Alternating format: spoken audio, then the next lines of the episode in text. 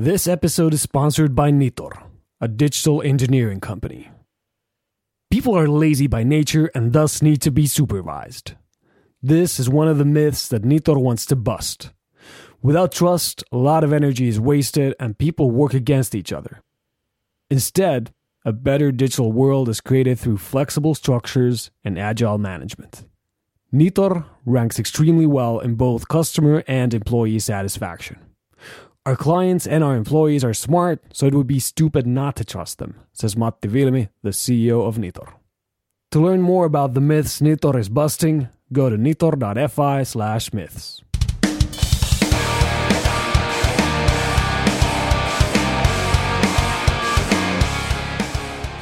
Today, I have a very special guest. His name is Peter Sunde. Peter is one of the founders of the Pirate Bay. The Pirate Bay is an online index of digital content often used for sharing copyrighted material such as movies, TV shows, or music. The Pirate Bay is possibly one of the world's most resilient websites since the authorities have been trying to take it down for more than a decade and yet it's still running. In 2008, Peter and two other Pirate Bay founders, Gottfrid and Fredrik, were charged and then later convicted for assisting in copyright infringement. They've all now served their sentences but still owe millions of dollars to copyright associations. Since the Pirate Bay, Peter has worked on several things such as Flattr, a way of making micropayments to content creators, and Njalla, a privacy oriented domain register. We discuss how Peter got into the Pirate Bay, how the Pirate Bay operated, what the trial was like, and what Peter is up to nowadays. Enjoy the episode.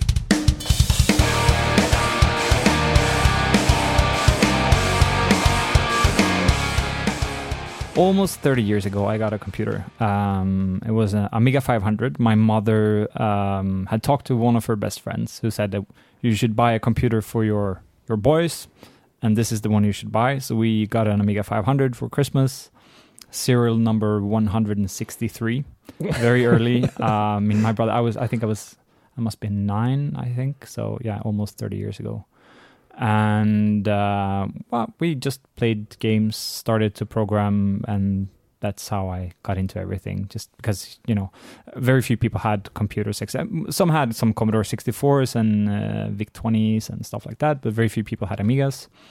Um, the few people that had became acquaintances of ours. We lived in Norway, in in Bergen, uh, Western Norway, and um, yeah, basically we started hanging out with other guys that had similar computers, and then um, my brother got bored of it, and I kept on working with or dealing with computers.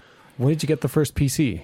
Oh, I think I was 18, something like that. So I I did everything on the Amiga. Like I programmed demos. Do you know what demos yes, are? Yeah. Yes, so yes. I'm from the demo scene. Oh, really? Yes. Cool. So I've been to all of the cool groups. All of I've been to. Uh, assembly of course all of the demo parties That's awesome. I was just going to ask because uh, two uh, interviews ago, I had Risto Siilasmaa, who is the founder of F Secure, the company, Ah, okay. and we all actually talked about assembly with him because he Okay. also attended assembly at some point, and Yeah, I've yeah. attended assembly in 96, 97, 98, or something like that. Actually, probably all the three years. okay I, I was there first time in 94 and then I, I think i won the music compo in 97 with a song that some friends of mine did they couldn't because you had to be at the demo party in order to actually enter Yeah, yeah. so they gave me a song saying like we can't enter we can't come to finland so can you please enter so i won and yeah, like now almost like 20 something years later i can admit it was not my song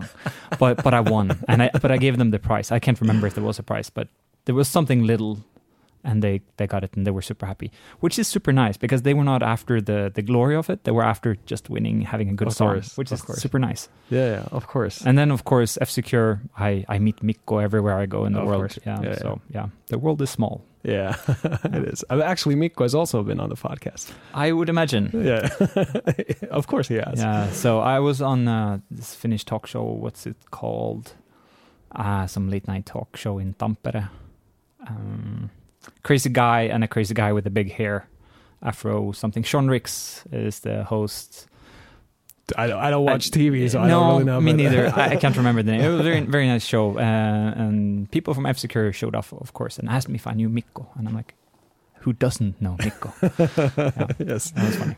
So, uh, when you were working with demos, what was your role? Were you like a programmer or graphics or music? Or I was a programmer, and I also was like the typical thing that happens with me is I become the organizer of things. Ah, okay. Um, so I did programming and organizing basically. Uh, I also had a BBS, so Oh, yeah. I did some of that stuff as well because I was more into the networking stuff in general. It was more interesting. So uh, yeah, a little bit of everything. I'm I'm a little bit restless, so I don't want to do just one thing.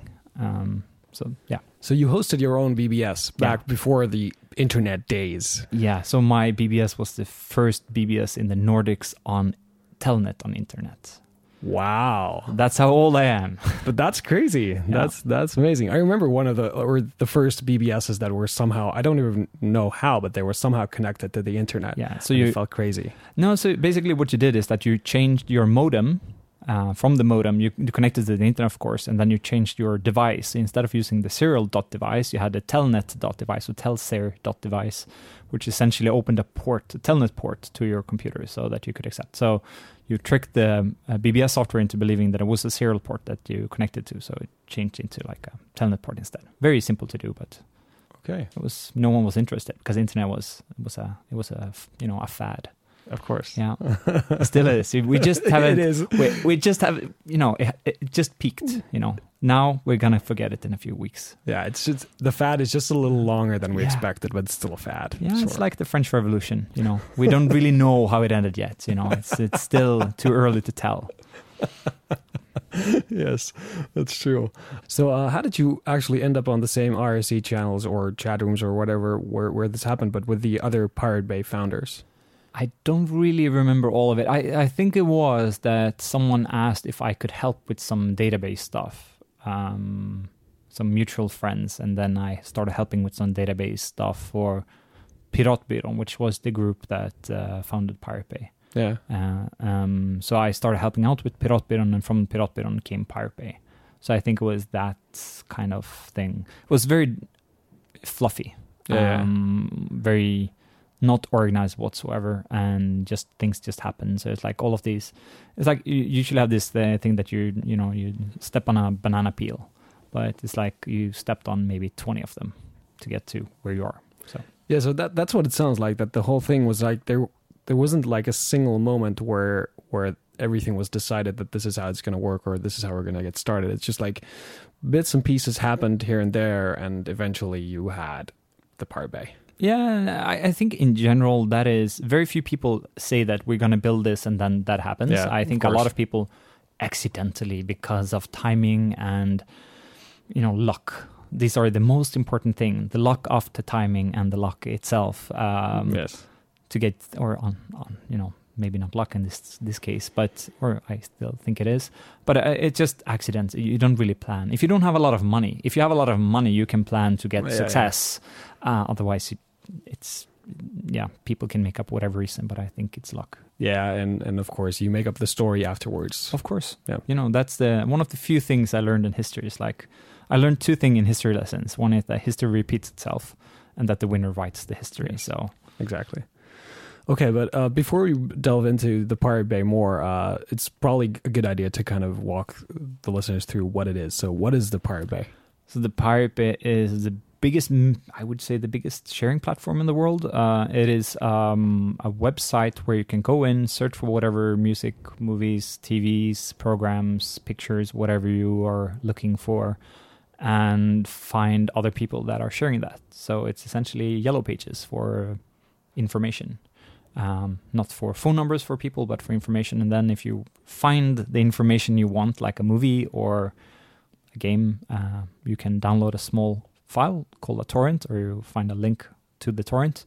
Um, and with that, you have the information needed to connect to these people that are sharing this uh, this thing. So it's essentially a database and a search engine uh, of um, this the index of of information. Yeah, and of course, what's important to understand is that the actual data is not hosted on the Pirate Bay site. Yeah, that that is uh, it wouldn't work that way. So it's it's um, the search and the index is centralized. Everything else is decentralized. So uh, and has no real um, no real center. So if you want to share information, You don't need the Pirate Bay to do that. You can find the the um, inf- like the torrent files. You could find somewhere else. You could find the links somewhere else. You can even email them to each other and then share thousands of people. It's just simplifying the process of finding other people. Yeah. So it's a dating site for computers. Maybe That's Yeah. one way of putting it, Yeah. sure. Uh, how big, like, do, do you have any numbers? Like, how big are we talking when we say that it's the largest peer to peer network? So um, when I I think one of the last numbers I saw on Bay amount of people sharing at the same time when I stopped working with Bay was about 30 million people at the same time sharing something. So active 30 million people. And I know that a few times when Pirate Bay was uh, offline for different reasons, over half of the internet traffic of it, Europe at least vanished uh, overnight. Wow. Yeah. So it's even well, there's probably more internet traffic today. So with Netflix and, and YouTube and all these streaming services, that was not around at the time. But I think that BitTorrent is still bigger um, than than YouTube and Netflix combined. And the thing is that most of the BitTorrent traffic originates from Pirate Bay, and most of the other torrent services. This is very important.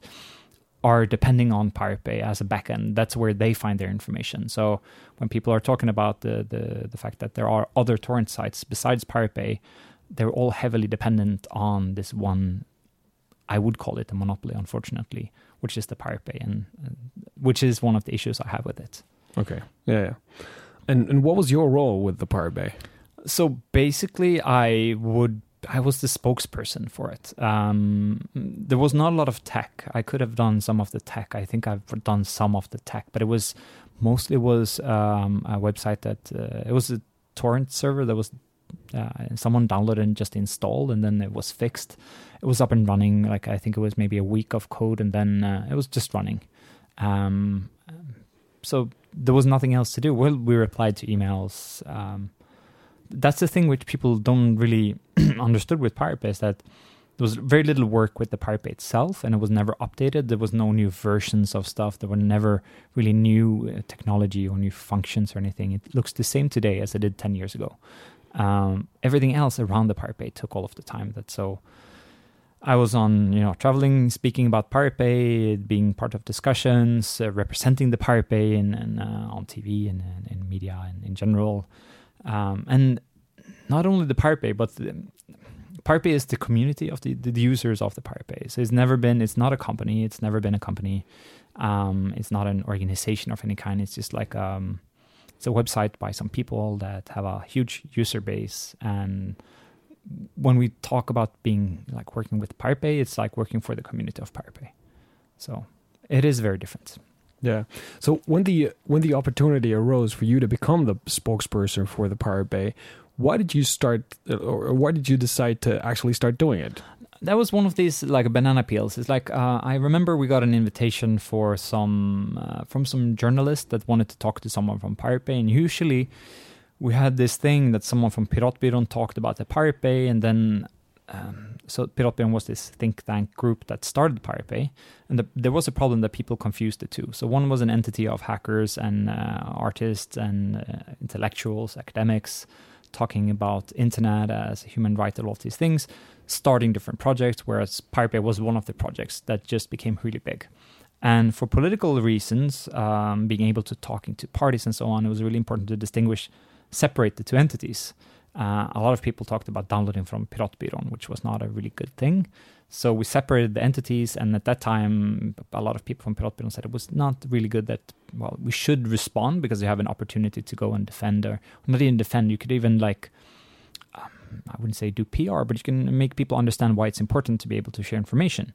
So um, we were three people running the Pirate Bay at that time, like the kind of the team. It was me and Gottfrid and Fredrik, and I'm the least bad of these three people um, to talk with other guys. I would say because it, it's not that I had a skill for it or anything. It's just like I, I was the least not well, least unsuitable. I would say because that that's also like the thing we were never good at anything we were just like not just the worst um pirate bay was never the best site it was just the only one remaining I, it's always these it is really funny that way we're like not experts but uh that was that was the thing so someone needed to do it someone needed to respond to the media someone needed to I wouldn't say defend again, but someone needed to talk for the community, and no one else could really do it besides me at that time. So So essentially, you never made this like one big decision that I'm going to be the spokesperson for the Pirate Bay. You No. just made uh, a couple of small, minor decisions to go to one event or to to answer to one journalist, and then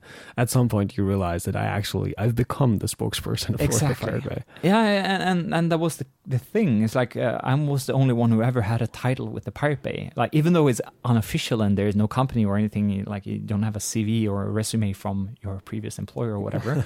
um, but it was um, everyone did whatever was needed to do. So like me and Gottfrid and Fredrik, we could do any of the tasks involved because it was really simple. But at the same time, they didn't really want to touch the media stuff at all. So it was really okay. So I'll do it and everyone was okay with it. Um, Fredrik didn't want to do it. Gottfrid didn't want to do it. I really didn't want to do it, but it was important for my political reasons, like the philosophy behind it, my ideologies was important that this was being done. So I took that as a task that needed to be done more than anything else. Sure. Uh, and the Pirate Bay seems to be still running. So uh, who's operating it now? I could guess, but I would probably be wrong. So there's always been a lot of people around it. Um, when I left, Fredrik was the only one left with Pirate Bay, and then after I think he left as well. And there's been other people coming into the like the organization. Um, my idea was always to like at the 10 year birthday to close down the website, um, and that didn't happen. And since then, I'm pissed because it was like the only thing we agreed on before like we will close down ourselves on the 10th birthday Oh, really? as a statement uh, Who did you make that agreement with? internally we had this agreement that with like, Gottfrid and Fredrik? yes Okay. and the Piratbyrån guys everyone was like this is great because people have been trying to close us down forever and then if you say like this is the date we're going to close down and you do that no one else has been able to th- then you win. Because in the end you will have to close down or you will do some you want to do something else or someone will close you down. That's the option. So the best thing is to say long time before when you close down and you you know you just leave as a winner. At at uh, there's another thing with it which was really important to me is that pirate bay became and it's still like i said it was uh, people have this dependency on this like the community have this dependency on the pirate bay the other torrent sites have this dependency on bay and the problem is as long as bay is around no one will kind of pick that up the responsibility. It's not being spread. And typical thing that happens with the internet is everything becomes centralized and we've always been against that. But now bay is part of that. So it's the centralized media center. Um, and if you shut down the bay there would be space for other people to kind of diversify and, and decentralize a little bit and then maybe make some new technology as well because the same technology has been running for now almost 15 years um, and they there should have been updates to it. It should have been much better. But because Pirate Bay is such stable and trustworthy source um, with no development, people don't want to move. Yeah, and it's it's it's a brand. It is, uh, and that is awful. Uh, it is really, really awful. Um, we've tried many ways to actually get rid of it. So one of the funniest things is I don't know if you remember this. There was a guy who wanted to actually put Pirate Bay on the stock exchange in Sweden. This was among the most funny things that ever happened, and and tragic as well. There was uh, so there was a guy who wanted to. Um, he had a company who was listed on the stock exchange, and he said, "I want to buy the Pirate Bay, and and, and that will be the business." And he made some deals with the music and movie industries, and and he was really crazy. Um, like a guy you want to love and you want to hate at the same time, but like gave him the benefit of the doubt. Um, and the organization behind Bay was basically that if they actually bought the Bay, they would get the domain name and they would get nothing else. Everything else they would have a copy of, but it would still be free and open. And they would not be able to shut people out. They could not track people, all of these things. And then um, they would pay um, a huge amount of money to a foundation that was going to be set up. Uh, so the money would be like totally transparent into that, and then Pirate would be listed on the Swedish stock exchange with a special rule where you could only buy one share each. So all of the users of the Pirate could equally be responsible for the company owning the Pirate which was like a kind of funny democratic thing that you have one share in a company and there's like one million shares and one million shareholders. It would be like a beautiful thing. Um, well, yeah, as beautiful as it can get with companies, but um, instead, he got sued his ass off, and they threw him out of the stock exchange, and it was like a huge scandal. And he, uh, yeah, it was lawsuits, and uh, he lost. I think he won nine out of ten things and went to prison for the, one of the ten things he got sued for, which had nothing to do with Pirate Bay, but still, like because of Pirate Bay, he went to jail according to the, the newspapers. Okay. Wow. Yeah, I was really really stuff. funny. Yeah, but this is like typical what happened, and that that would have been a nice ending of Pirate because people were like, and this was deliberate from our part. Like we knew that people would be upset that like it's being sold, like it's a sellout thing, and for us it was not. And it's not a sellout; it's a sell off because then we get rid of Pirate Bay and we have a huge amount of money for the community, which would go to like funding other Pirate Bay competitors, which they would totally fine with. Like we could use all of the money to start a competing torrent site, which would have been great because you don't have the history, you don't have like the the luggage with Pirate Bay, and it's like the best thing that could ever happen. And then it fucked up. And but I was hoping the community would be upset enough to actually start a competitor to Pirate Bay. Like now they've gone too far. Like you know, let's leave, let's do something else, and no one did whatsoever, which was really sad. Regarding the like the, the point at which like the the operations move to someone else uh, how does that practically happen in this case when when there is no like organization behind it? So it's basically like i mean when it, from a technical perspective there's a there's the domain name. Yeah. then there's like probably like uh, a password to uh, a, a server. And after that that's it. Yeah, That's it. but someone needs to maybe pay for some of the server costs So that was that was the advertising co- uh, company. That's the deal with the advertising company was basically they pay the server costs. That's it. Then that was the money. There was not a lot of money. That, that's always been the case. Uh, I think there is more money now uh, because there's much more advertising and it's very aggressive and it's very different. And I think when I was part of of Pirate Bay, like 85% of the users used ad blockers, which was great, which you should do. Um, but that was basically the deal was that they paid so no one really dealt with that. So there was more like uh, okay so make sure that like you, you had your ssh keys on the server so like you could log in. And then um, when people joined for a project or to help out or whatever there was quite a lot of people that helped out temporarily and so on. And so there's been a lot of people that have access to machines and so on. And i think you know when you a few times when people basically said I don't want to be part of this anymore, maybe then we've deleted keys, and otherwise it's been more than more that okay now this server crashed or something, and we move over to a new server, and then we just put in the keys for people that are actually going to use it. So because they don't have the even backup from the old thing, so it's been like you know moving around. It's more like a like a shared like a communal living. Maybe you have the keys, and then your community moves to a different apartment, and some people didn't get the new keys. So even even during uh, like before there was any plans of of of you guys letting go of Pirate Bay, there were several people who had their SSH keys on the servers Yeah. and could log in. So they're Yeah, yeah. yeah okay. So it's been like um, just like Piratbyrån has been sometimes like two people or sometimes a hundred people. Pirate Bay has been sometimes like one or two, three people to maybe ten people, and then back and forth, and some new people come in, some other people go out. It's it's been community stuff. Yeah. This But- is very like this is very typical of what happens in the open source world. You have like Yes. this is exactly the same thing, which was very funny because during the Pirate Bay trial, uh, the prosecutor said like we were very organized, and I remember all three of us started laughing in court because it's like, and I think I yelled out like if if any type of organization had happened, it was a disorganization. Like we were not even, as I told you before, we were not even unorganized. We were disorganized because we really did, you know, bad planning, bad organization. If we did an organization.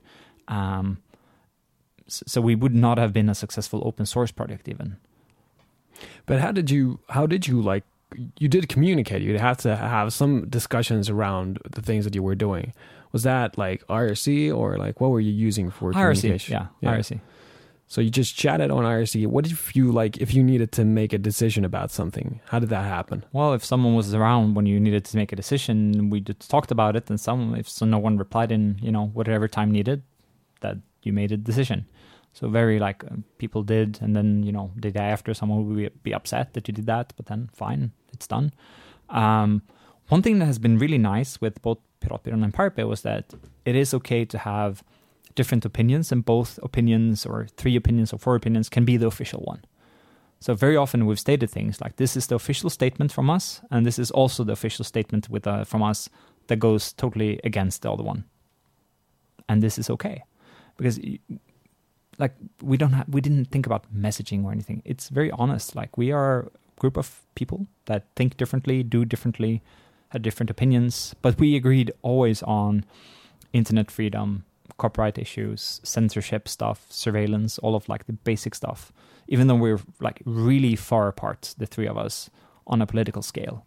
Um, and most of the other people that joined in were even sometimes on a fourth or fifth kind of scale, very different opinions. The thing that like rooted us together was like the, the, these things. So we tried not talking politics outside of these these ideologies. I would say. Did you ever uh, go to like get into conflicts about this? That that someone made decisions and you felt that like that that was a wrong decision, and and very often. Yeah. Yeah, yeah, yeah. And uh, sometimes someone would become so upset that they deleted someone else's keys and everyone else's keys, especially being drunk, and especially Fredrik did this all the time. Um, and um, then it's just like okay you know every person have their different type of annoyance and different type of uh, healing and so on. But the good thing is that since it was expected that it was kind of a crazy group things like this was bound to happen and it was okay. Uh, in that matter i would guess it's like a rock band in some some matters. Um, it is not a group. It's a a lot of different people and so, so that happened quite quite a lot. And every time it would be really really upsetting to someone. Um, the good thing again with being three people is that if you're two people, and you're in majority. So that was a very easy decision that way. So, yeah. How about like I think a lot of companies when uh, when they've get into arguments over email or get into arguments over uh, other communication means where you're using text, they end up making a call to, to kind of discuss it over the phone, which often makes it easier to get around arguments, or meet face to face. So, did you uh, have any of those? Like, you decided that it's actually probably better not to have this discussion on IRC? No. So, we didn't like hanging out with each other. That was the, one of the first things. Like, we, I really hate hanging out with both of these guys. They probably hate hanging. Like, I can respect Gottfrid because he, he is quite intelligent and he has a lot of like he can argue for himself. I really hate spending time with him for his political reason, like reasoning though. We don't agree on anything. And with Fredrik, I can't stand that he's all, you know always drinking, always making you know remarks about stuff I don't like and so on. Like he always is an annoying person. Uh, so we, I, I, like honestly, they they probably think the same about me, and I'm totally okay with that because like we are different and it's fine to be different. So we've always avoided all type of communication except like you know IRC, which made made it easy to focus on the things. So we didn't really start talking about other things. Like we had one common enemy, and that that was the thing. Okay, so but you did meet face to face at some point. Yeah, yeah, so many, like many times. Yeah, but, yeah, but that was never like there was never. I even been on holiday with Fredrik. It was awful. yeah. Okay. Yeah. but but basically you didn't have these like that. We meet. Uh, we we have a weekly meeting to No. discuss. no, no, no, no, no, no, no, no. It's more like uh, someone wrote something at 2 a.m. on on IRC, and then yeah, okay, yeah, that's yeah. it. Yeah, it was very, it was very, you know. But at the same time, there was a lot of things happening, so always had to do something, and was in the way of work all the time because that's also one of the things. No one got paid for this, so Of course. uh, you ha- still needed to make money. So that was always a conflict. So how about uh, from a technical viewpoint? Uh, IRC was unencrypted. Yeah, but we were running the IRC server and we were logging in from the same machine. So Okay. um, So you you had your own IRC. You weren't Yeah, yeah, on EFNet or IRC. we probably or- that as well, but we were running our own own Okay. server, own channel. you Okay. know. Makes more sense. Yeah. Yes. Uh, okay. and, so and probably if if someone had control over the IRC service, it would probably be one of the people we knew anyhow, so it would be okay. okay. Uh, and making a making a long story short, uh, in 2008, charges were filed against the Pirate Bay for assisting in copyright infringement. After several trials and appeals, in 2000 2014, you went to jail for five or six months, and you now owe millions of dollars in damages. Is this correct? Yes. How many millions? I think in dollars I don't know. I don't care about the US currency, but I think in in Swedish it's like 100 million, so like 10 12 million euros, something like that. I would I would guess. I don't really know because it is really interesting. There's a 14% interest per year on this. uh, which is illegal in Sweden, um, interestingly enough. But they still decided that we will pay an illegal high amount of interest, um, which will be an interesting court case one day. I think it was four million to begin with, four and four and a half something. So it has doubled at least since 2006. How do you pay for it? Like, are you currently paying for it in any way? Zero. I would never pay. So that's the thing. They can only take money from personal accounts in Sweden, and we don't really live in Sweden. Any of us, like um, sometimes we do, but most of the time not. So and that's it. Okay, crazy. Um, it pisses me off that it's so easy to not pay damages, though. But it's also not damages. This is um, it was a mixed court case. Um, so it was a criminal court case with a civil court case inside.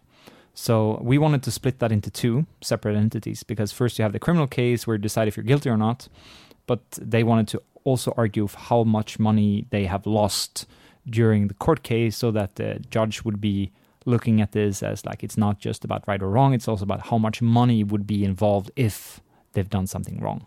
So that was like from a moral reason they wanted to, which is very uncommon in Sweden.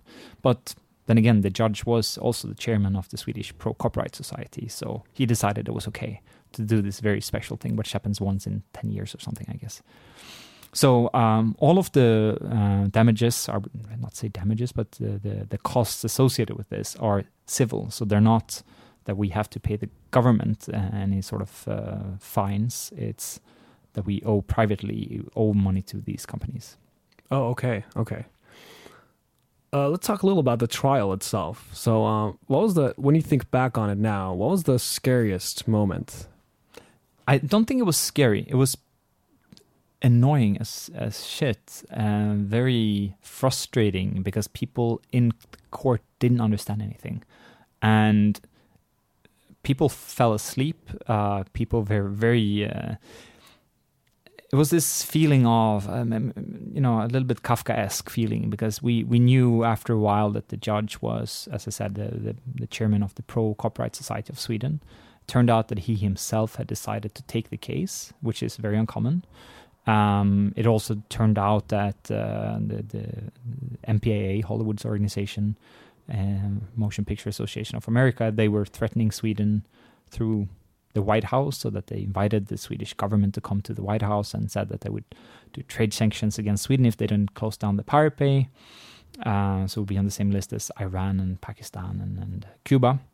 Um, and also all of these things going on that we couldn't control.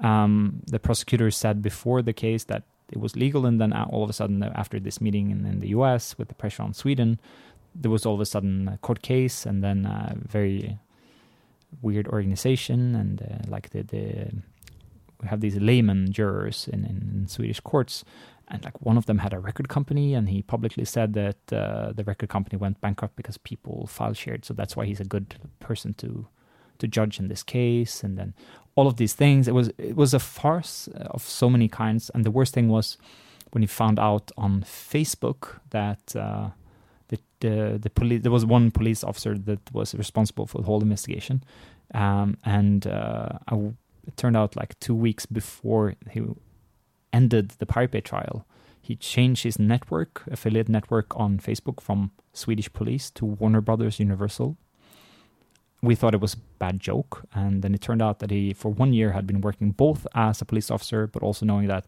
when he's done with the Pirate Bay investigation, he would start working for Universal and, and NBC and Warner Brothers, something like that, in Sweden as their anti piracy manager for Europe. And the first case he got when he started working for them was the Pirate Bay case. So, and we were like, what the fuck is going on? And this was very frustrating during the trial because this was all being talked about and the Minister of Justice in Sweden said, "This is great that we have police officers that are so skilled that even Hollywood wants to employ them." It's like, and like, what is going on? So we felt this. That was. You got really upset about that. Like it was so obviously not, uh, uh, you know, uh, any okay court case. So you knew that you were going to lose. And even the day before the verdict came, someone actually called us up and told us what the verdict would be, um, because it, it got leaked so uh, that was it was a very strange, bizarre thing. So it was not scary. It's just fucking annoying and frustrating uh, in that way. How about now that some years have passed since since that? Uh, what are your feelings about it now? Is it has, it, has anything changed regarding your feelings about the trial? No, I'm I'm still really upset about how little happened when because you must realize like all of the things I said about how corrupt the court case was was on every newspaper, every TV channel, everywhere in Sweden, and most of Europe had this. Nothing changed. Nothing happened. No one got arrested from for corruption. No one got investigative corruption. Actually, when we uh, charged the, the, the the judge, his best friend was the one doing the investigation in if he was um, uh, biased or not, and he was the co-chairman of the same organization, pro-corporate organization, and this just happened and like uh, the frustration is still in me. Like uh, when you see all of these documentaries like the jinx and making a murderer all of these things and there's one going on in sweden right now about like bad criminal cases and how corrupt the system is like i've been part of one of those and still you know this is going to go on and on and on. But then again on a personal side like i've gained quite a lot from the whole ordeal. I've I, you know people invite me all over. I have a lot of friends. People have been I've been working on super interesting projects. I'm happy. I'm proud of what I've done. I can look myself in the mirror every morning. I don't feel regrets of any sort. And I know that if you've been, you know, a corrupt judge or police officer, either you're a really, really bad person if you, you know, if you can stand up and look yourself in the mirror knowing that you sent someone to prison for money. Um, or else you're like you're just a douchebag. Um, and I'm okay with them having that feeling because I don't have that feeling. So for me, it's okay. I'm still pissed off for like the I, I want things to be right. Like I really don't like when some things are like not fair. We did not have a fair trial, um, but I'm more worried about the next person, the next person, the next person. So in principle, I think accusing a torrent tracker for copyright violations doesn't really make sense because it's basically like with the same logic, you could blame manufacturers of Wi-Fi routers for, yeah. for illegal actions. But yet in practice, the Pirate Bay was mostly used for, or and probably still is mostly used for sharing copyrighted material. So basically, what it seems to me is that essentially what the court decided was that the practice mattered more than the principle. Does that make, make any sense to you? Yeah, but that's not the case actually. They said that it was proven that these files, there was uh, 34 files that were in the court case. They didn't talk about the rest. I even showed them statistics where you were proven wrong with what you said because maybe 10% of the material was well, all material is probably copyrighted because you can't really abstain copyright. It's an impossibility in most countries. Um, but 10% was like commercial things and they were probably very heavily uh, copied. Yes, sure, but that's less than on YouTube. And the rest was just like a huge amount of like personal data, uh, uh, obscure things. It was a much bigger long tail on Pirate Bay than it was on any other sharing platform because otherwise you have this. There's no um, there's no like. Um, gatekeeper to upload. Anyone can upload. On Spotify, you can't upload your music if you're not part of some organization that goes through and quality controls all of this. You could even upload viruses to Pirate Bay. As long as you state it is a virus, that's fine. So you have all of these weird things which make up the bulk of data on Pirate Bay. But the most downloaded things that you see, uh, because you don't see all of the data, you just look at the top list, which most people do. That would be commercial stuff. Um, so didn't that doesn't really matter. They just went for like these 34 uh, works were illegally uh, used, and that's it. And then of course the name probably didn't help, and then that we were openly against all of these things. But legally, it doesn't matter. Like you're totally okay with it, you know having whatever opinion you want. Sure. So how how would you want to change the copyright laws? I don't want to have copyright laws, to be honest. Like, uh, in a commercial matter, like uh, if you make money from, uh, you know, from uh, from using some software or something, sure, I don't really care if that's your business. Like, uh, but for private use, copyright should be ignored. Uh, I don't want to deal with copyright, know, making a new copyright legislation, which the Pirate Party is trying to do. All of these, like, you know, uh, I think that's the wrong way because then you agree that copyright is a tool that is usable. I don't think copyright is a tool which is usable for the things we want to achieve. So the whole idea with copyright is that uh, it was in place to protect people from not having copies that were wrong. And then afterwards, it was made to be somehow uh, a warrant that people would be able to make money from, that no one else would make money from your work. Um, but if the idea of copyright being that you're supposed to make money from your work, then copyright is actually not uh, very helpful. It's actually the opposite. All research that are independent would show you that copyright is just an annoyance for most people because the more you copy, the more you actually consume and pay for. Um, so the, I think always that the difference is that people should stop looking at, at copyright and then start thinking about alternative ways of funding. But there's never really a good um, there's not a lot of people that want to change that way because you, you take your old business and you make it digital. You just put it on the internet, the same business model you had before, and then you're upset if something else has changed. But it is a new way of looking at things. There is a new, a lot of new possibilities, but that also means you have to change the way you look at how you get paid. Um, but since you're, you know, these companies are so powerful, they don't have to. They just complain instead until they get what they want. And I think one of the things that, or one of the reasons why people also used the Pirate Bay was that it was just so much easier to get stuff from the Pirate Bay than figuring out how you could pay for it. It is also very impossible um, in very many countries. So I, I, I travel a lot and I go to all of these weird places in in the world. And uh, whenever I go to like South America or you know uh, Asia and so on, uh, a lot of countries are not very rich and they don't have what is you know called a market. Um, so they don't have a possibility of buying things. They don't have a way at all.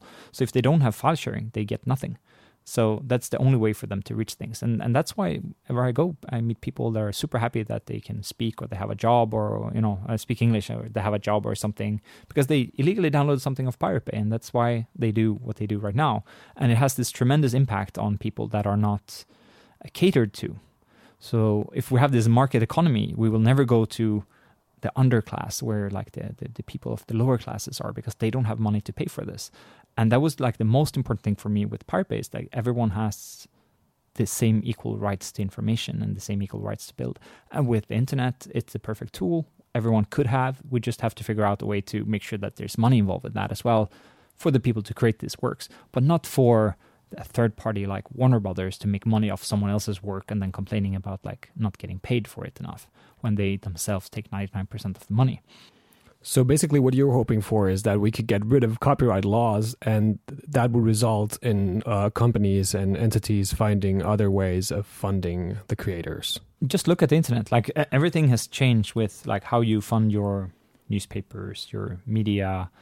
Uh, your podcast would not have existed. Like if you did radio before, you would have like all of these gatekeepers, all of these things that would decide what you could and couldn't do, all of this regulation.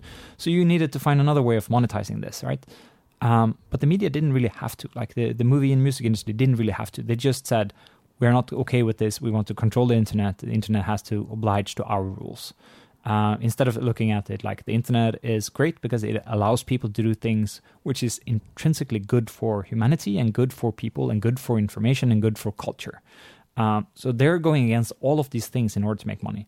So the only way we can actually utilize the internet and making culture available for everyone is to find these alternative methods um, of of funding. Which, like, look at Kickstarter, look at Patreon, look at like Flattr that I created.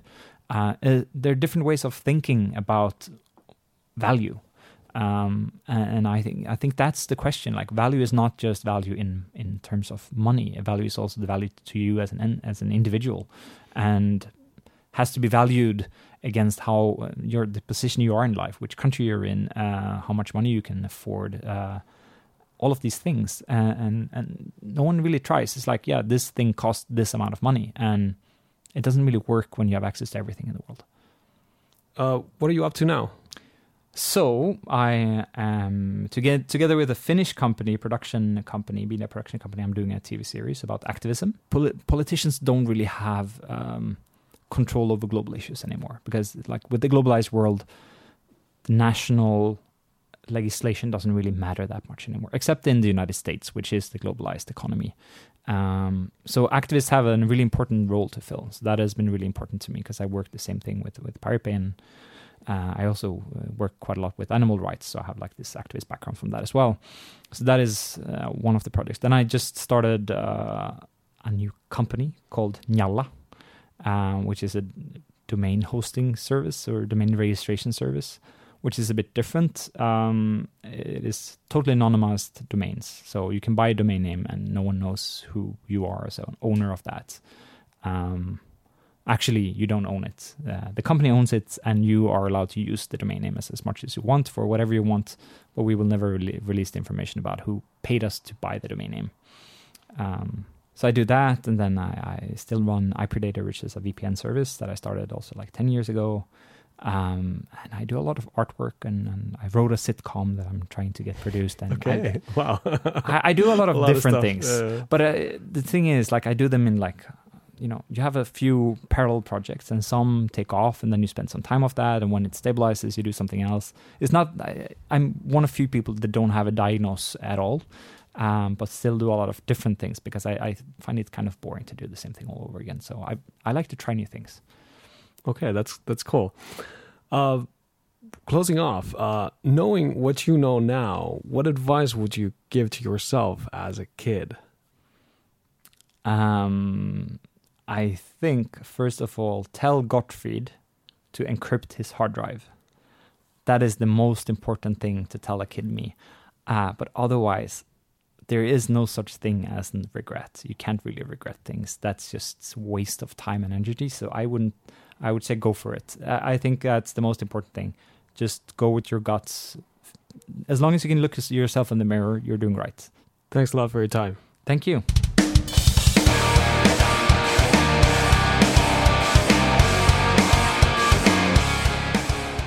This episode is also sponsored by Talented. Talented helps you score your dream job. Or if you see yourself more as a lone cowboy and you don't really want a job, they can also help you find freelancing gigs. To help you decide what's right for you, they've built a tool to calculate how much money you'd make as a freelancer. So, for example, if you can bill 100 euros per hour from your client, you can have four months of vacation a year and still earn an 8,000 euro monthly salary all year round. So, not bad. The link to the tool is in the show notes. Even if you're not currently looking for a job or freelancing gigs, you should still join the network. If nothing else, you should do it just to get to the summer party, which are here is going to be epic. Go to talented.fi. Harry and the fine people at Talented will make all your dreams come true.